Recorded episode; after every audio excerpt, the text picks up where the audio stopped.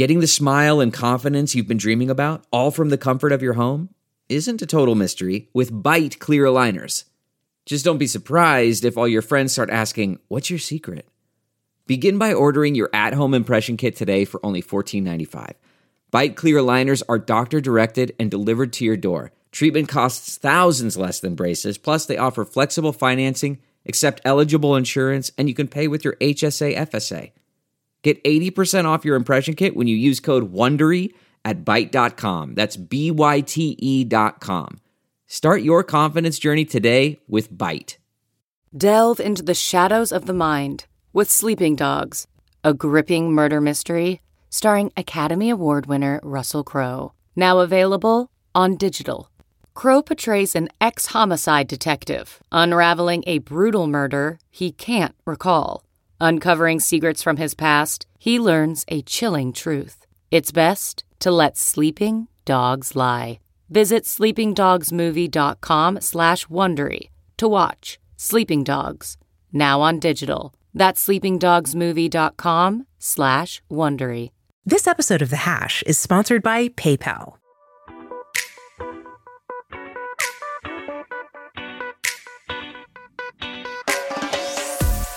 This is the Hash Podcast. Stay informed with the latest on Bitcoin, ETH, the metaverse, Web3, and more. All on the Hash for your ears. You're listening to the Coindesk Podcast Network.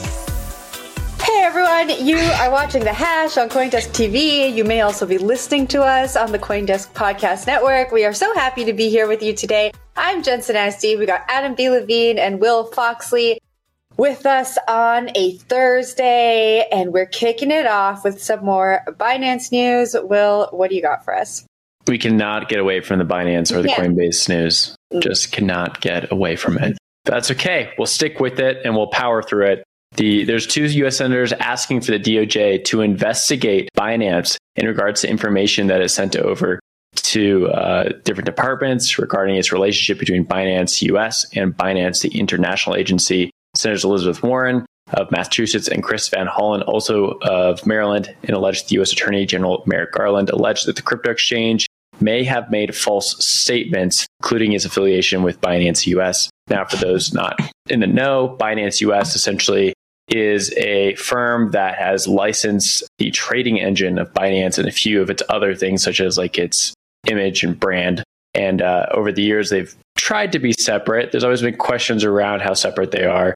Uh, and over the last 18 months or so, there's been some new information about the relationship between these two entities that has caught the eye of many regulators, especially as Binance is now in the crosshairs of the SEC. Adding the story over to you.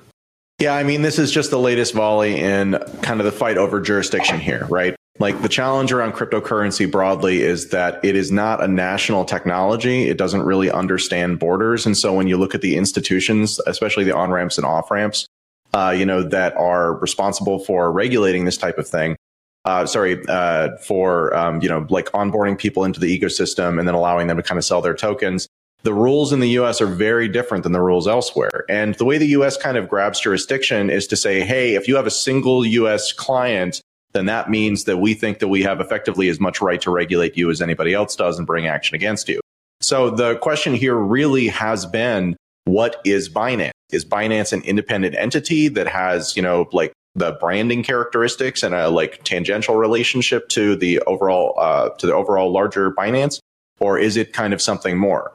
The specifics around the kind of Warren's comments again, Warren notoriously over the course of the last year is, has said that she's building an anti-crypto army. So this isn't exactly a person who you know is like, hey, I want to make sure that everybody is doing the right thing. Again, you have to remember that Warren came into the kind of uh, world of politics as an anti-banking crusader. And she has since not really acted like that in practice. And much of what she's done has not gone to support that. So at this point, I, I just remain incredibly skeptical about all of these things. This is all just playing politics as far as I can tell. And honestly, we have so many big problems in the world today that it's just an irritation, I think, at this point. You know, uh, but that's politics for you. Jen? You know, Adam, I'm with you. I think that you know, every time there's a big headline in crypto, we hear Warren come out and make headlines on it. Most recently, it was about the fentanyl crisis. We covered that story on the show. Warren came out and said, you know, crypto is funding the fentanyl crisis. citing some of that research that we spoke about. I believe it was from um, Elliptic. This, both the senators mentioned in the story, um, issued a letter to Binance in March. I don't know if you both remember. There's so many letters that are issued to these exchanges from all different types of government officials. And in the letter, they said that Binance was a hotbed of illegal financial activity. Um, and so I think it's interesting that now we have the SEC suing Binance, and both senators have come out again and issued yet another letter to look into what's going on. I think that Adam, like you said, it's politics. The we're we're going to keep seeing senators who support ver- different things come out and say these things, but I don't know how I don't know how serious we should take it. I feel like it's just politics and what's going to happen happens. And I don't have much else to say. Will. I'll tell you how serious it is. Quote unquote from the letter, this is a serious matter, they said to Merrick Garland. So you really should put this at the top serious. of your list, Jen. It's really important to pay attention to this. No, so I think like the bigger thing to look at is like the escalating stairs to get to a bigger problem for these exchanges, right? It normally starts with like you know, ask for some information or like a probe. We've always seen those headlines like the DOJ, the SEC, CFTC are probing these exchanges. And then you might get a Wells notice. We saw Coinbase. And then a few months later, you actually get an outright lawsuit. And then from there, the bigger problems can arise, such as a DOJ investigation. So if you are actively trying to break US laws and trying to skirt things such as sanctions uh, and other financial activities, right? That's what they're going to look into. And that's really like the jugular for a lot of these exchanges, right? The SEC, the CFTC, the most they're really going to do is hit you with a very large fine, tell you to clean up your act, get all of your stuff in order, stop servicing US customers or delist certain products. But if the DOJ starts going after you, well, that's a question of crime typically or alleged crime, and they might go after you for other things. I mean, the SEC and the CFTC do have the powers to, to enforce some of those things, but if the DOJ gets involved, it's a little bit more serious. And that's what we're seeing at FTX right now as well, right? So the SEC has an open case against FTX and St. Bankman for alleged misconduct, but so does the DOJ and a few other agencies. Adam, I want to throw it to you to get your thoughts on that. Yeah, I mean, again, all this comes back to I think the like the, the, comments that we've seen from Gary Gensler recently. You know, as all of these various actions have been brought, I think kind of say the quiet part out loud, which is that as far as the U.S. is concerned, there's no reason for any type of ownership system to exist outside of one that is regulated by the US government and outside of a monetary system, frankly, that is run by the US government. As Gensler recently said, the US already has a digital currency. It's called the dollar. Why would we need anything else? Well, the answer to that question, actually, if you play it out, is pretty revealing, which is that it would be useful to have a currency that didn't have supply dynamics controlled by people who perpetually devalue the currency as a way to secretly tax people without them being able to really see it and just make them feel like, you know, essentially gaslight them to make them feel like it is their problem that prices are rising. When in reality, it is a purely monetary phenomenon. This has been understood for many, many years. Uh, so it's not like it's a new thing. It's just something that we're not educated on. And it's a convenient way for them to accomplish the thing that they want anyway. So they can dress it up however they want and they do dress it up in lots of different ways whether we're talking about oh it's about fentanyl or oh it's about the chinese or oh it's about anything else. Again these most recent things are just kind of the latest of that. Really it's that none of these systems can withstand a truly competitive system. They can't uh, withstand competition because they're not good products and so they need a monopoly. And the way that they do that isn't to say, hey, we need a monopoly because our product is lousy. They do it by trying to cast aspersions on everything else, by taking decentralized systems that are quite literally permissionless, which means they can be used for good and for bad, painting them with whatever the worst possible use that they can find is, and then trying to pretend like that represents the entire system, when in reality, all they're doing is protecting their own interests and very much working against the interests of the people. So it continues to be this really, really unfortunate, highly political dynamic that rejects reality for the version of what people who are in charge would like reality to be and really are willing to give us no option besides that. Thank you for coming to my TED Talk, Jen. I will say on the other side of that argument, if crimes were actually committed, you know, 100%. Biden is being accused of, of some pretty harsh things, then yes, I the DOJ perhaps should should look into that. But we'll leave that there and move on to something a little bit lighter. You guys like that? Let's let's go off and talk about decentralized social media. So Aave's decentralized social media platform Lens Protocol raised a $15 million funding round recently from a group of high profile investors, including Uniswap CEO Hayden Adams, OpenSea co founder Alex Atallah, and Polygon co founder Sandeep Nailwal. Will, what do you think? I feel like we're seeing bigger and bigger raises creeping back into the Web3 social media kind of NFT realm. We saw it cool off a little bit, but they seem to be ramping back up. What do you make of this? Yeah, it's all speculation because I don't, I don't have any hard numbers in front of us, but we do do a good job of like covering these rounds on the show. So I, I, agree with you. I think like there was a pause over the last year, last 12 months as teams and VC firms were kind of figuring out where things were flowing, where money was going. And they paused definitely during like November, during the low lows, FTX and all that. But I think it's starting to pop back up. I want to throw a question back to you, Jen, and sort of talk about like these products. It's funny how we see bigger checks for some of these social media ideas, but to date, there hasn't really been an innovative Web3 social media idea that has generated revenue. They're often sort of created, every sort of camp has their own version of it, and then it just kind of exists for a while and then it dies. I mean, arguably the only one that's really done well is Telegram, and they tried to launch their own blockchainy thing later, and it exists. It's not technically with the project itself. They uh, basically got that suit out of existence with the SEC, but there is like a version of it where you can use TON, the TON token, on top of it. That's the best I can think of for Web3 social media idea. What's your take on that? Yeah, I don't know if revenue is what all of these decentralized social platforms are trying to solve for right now. I think the bigger problem for them is users. I don't think anyone has figured out the Web3 social platform revenue issue. I don't know if tokens are the right answer, especially given what's happening in the regulatory atmosphere, especially here in the US. I think everyone is trying to figure out how do we get users from Facebook, from Twitter to come over, actually understand the CVP here, understand what owning your own data, what owning your own creations actually means, and then we'll figure out the revenue piece. I don't I don't know if that's top of mind, especially when I look at the investors who have taken part in this round. I don't think that these are the types of investors that would be pushing for revenue at this stage in the game. I think they would be pushing for more innovation on how we get users, how we get people using it. Adam, what do you think? Yeah, social media is all about eyeballs. And the thing that we've seen consistently, and again, like this type of platform has been around for a long time. In the world of Bitcoin, these were typically thought of as free speech platforms. And they have an audience, they have a constituency that they address. It's just not everybody. And it's not even most people, right? It tends to be people who are dissatisfied with the existing social media landscape. And the problem there is that that's actually a much smaller proportion of people once you get down to it a lot of people will sort of signal that they're unhappy or vocally, you know, talk about how they're unhappy. But at the end of the day, they wind up staying on these platforms, whether you're talking about Twitter or Facebook, right? So like that's the underlying problem is it's really hard to build a network effect around social media. And social media is one of those things where to the extent that you don't have a network effect, there's literally no reason to use your product outside of ideological people.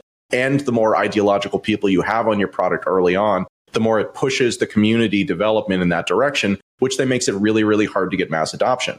We've uh, seen like pro- uh, products like um, Minds uh, from back in the day. That was, I think, one of kind of the more successful ones that abstracted more of the complexity around this. But I think that complexity is the key word here. When you're talking about social media and you're talking about onboarding very large numbers of people, that's just really hard to do when you're talking about, hey, everybody needs a wallet, everybody needs to understand at least some fundamentals. And the more you abstract that, the less that the whole system kind of makes sense. So I firmly believe that there's a thing here, like there's a there's a foundational technology to be had. But so far, again, it's anybody's game when it's going to be. I have yet to see any winners, and I don't think fifteen million dollars moves the needle on on getting this one there. I Got to tell you. Something though.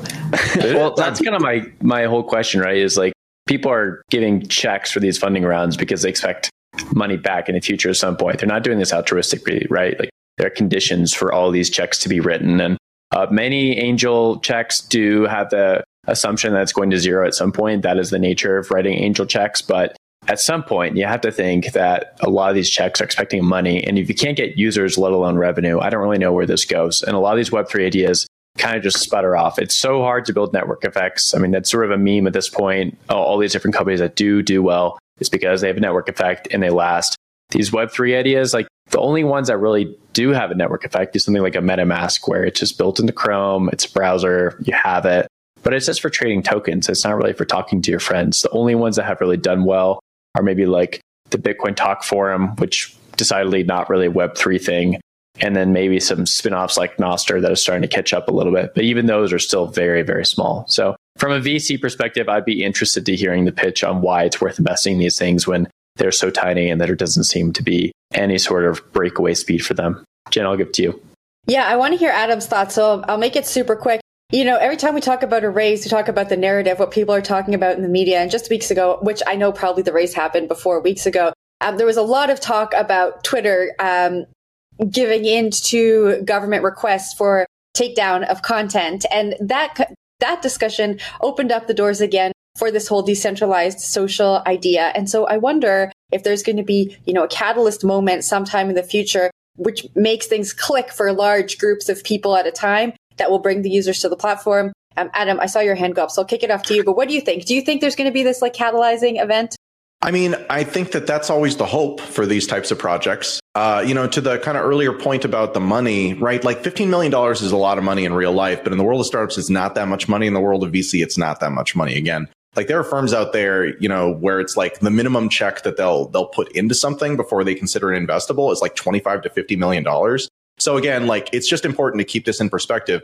It is a lot of money, but for a venture like this and with the challenges that it has to overcome to actually become successful, again, I think a lot of these things wind up getting investments because they're tied directly to the DeFi ecosystem. And there's just a cohort of investors who has the thesis that DeFi is the future and will be the backing of the future. And that may be true, but I think to the average person today, it's a really, really hard sell.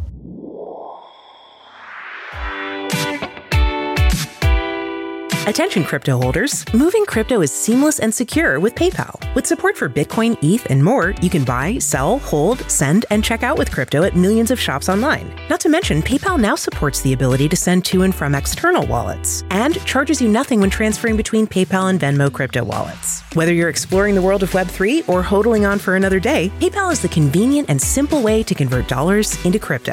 PayPal has your back. They work to protect your financial info and give you confidence every step of your crypto journey. Now's the time to make your crypto move. Get started today at paypal.com slash crypto. Terms and conditions apply.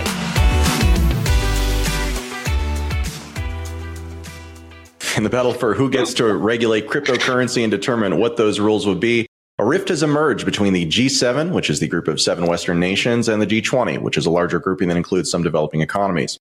Specifically on the topic of stablecoins, the G7 wants to allow the use of the asset class with what are likely to be some heavy controls, including how big they can get, while the G20 would prefer that they effectively not exist, at least in legal form.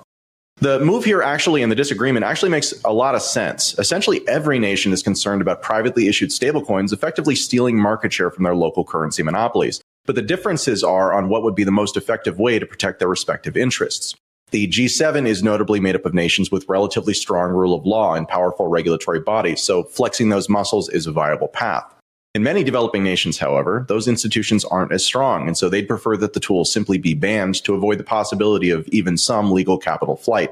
It is the latest volley in the long war of disruption being waged on these new technologies, and it's a reminder that there's effectively no international consensus on the topic, even at the highest levels of government. Well, what do you think about this? Am I overselling it?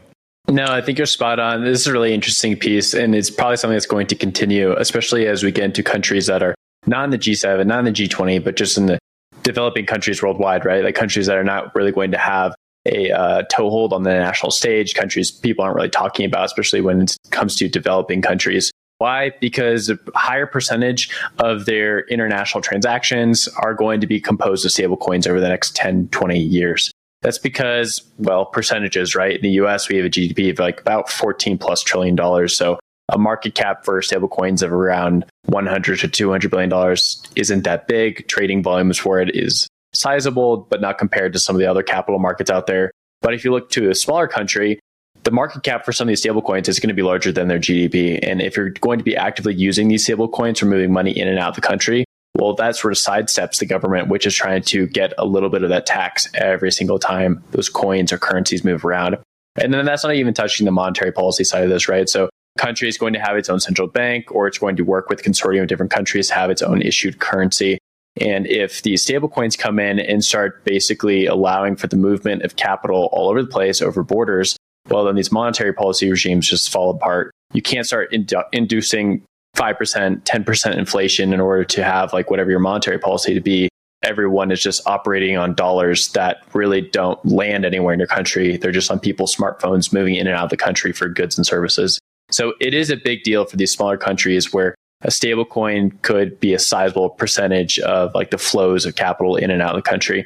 I think for larger countries, this isn't going to be as big of a concern. They're more concerned about maybe like illicit financial activity. And so that's where they'll clamp, down on it. And that's probably where the disagreement will be on uh, a lot of these larger countries. They're not concerned about contagion from stablecoins as of now, and they probably won't be for quite a while. Uh, maybe in 10, 20 years, if these stablecoin markets do get that big. But even then, they'll have plenty of time to be able to set these things up correctly. So there is going to be two different purposes or motivations for these different country types to work on legislation around this. And I think that I know who's going to get the upper hand here, and I would assume it would probably be the G7 countries. Jen? Yeah, so the G20 is being led by India right now, right? And the goal was to get this global regulatory framework, and everyone was so optimistic about it. And who thought that there would be a sticking point between all of these countries trying to work together with all different goals for very different economies? Stablecoins. I think it's so sad to think about when we're talking about developing nations, right? These are nations who are engaging with remittances, who are doing more cross border transactions. Stablecoins really offer a solution to so many sticking points for the end user there. And so it is kind of sad to hear that this is a sticking point. This is something that possibly people are not going to be able to use and they're going to continue to experiencing these, these pain points and issues that come with remittances. Adam, I have a question for you though. If we look at the G20, there are um, a few countries in the G20 nations who have ongoing stable uh, CBDC coin uh, pilots right now. Do you think this has something to do with uh, stablecoins being such a sticking point? Yeah, I think that if you draw back the lens on this, then it, the the motivations here become pretty obvious, which is that effectively every nation wants their local currency to be a roach motel where liquidity comes in and it never leaves and they don't have to worry about it leaving and there's no possibility for it to leave. So when India is talking about this type of thing, when these nations are talking about this type of thing, they're concerned about the US dollar because the US dollar in the current paradigm represents a cleaner, dirty shirt, so to speak. Uh, you know, in, in kind of the pool of bad options, it's the least worst option right now. So if you're in India or you're, uh, you know, really many other places, again, even the UK right now has about 9% inflation last time I checked by official metrics, which means in practice, it's probably actually a decent bit higher. So that's the challenge is that when your when your country is going through high levels of inflation, people would rather that their money not devalue, and so they will buy things that will let them not devalue the, that currency, right?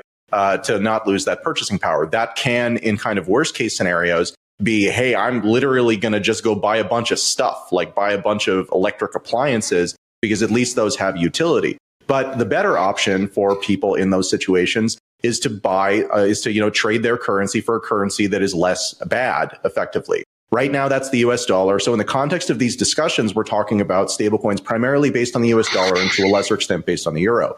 The dynamic is exactly the same here in the US.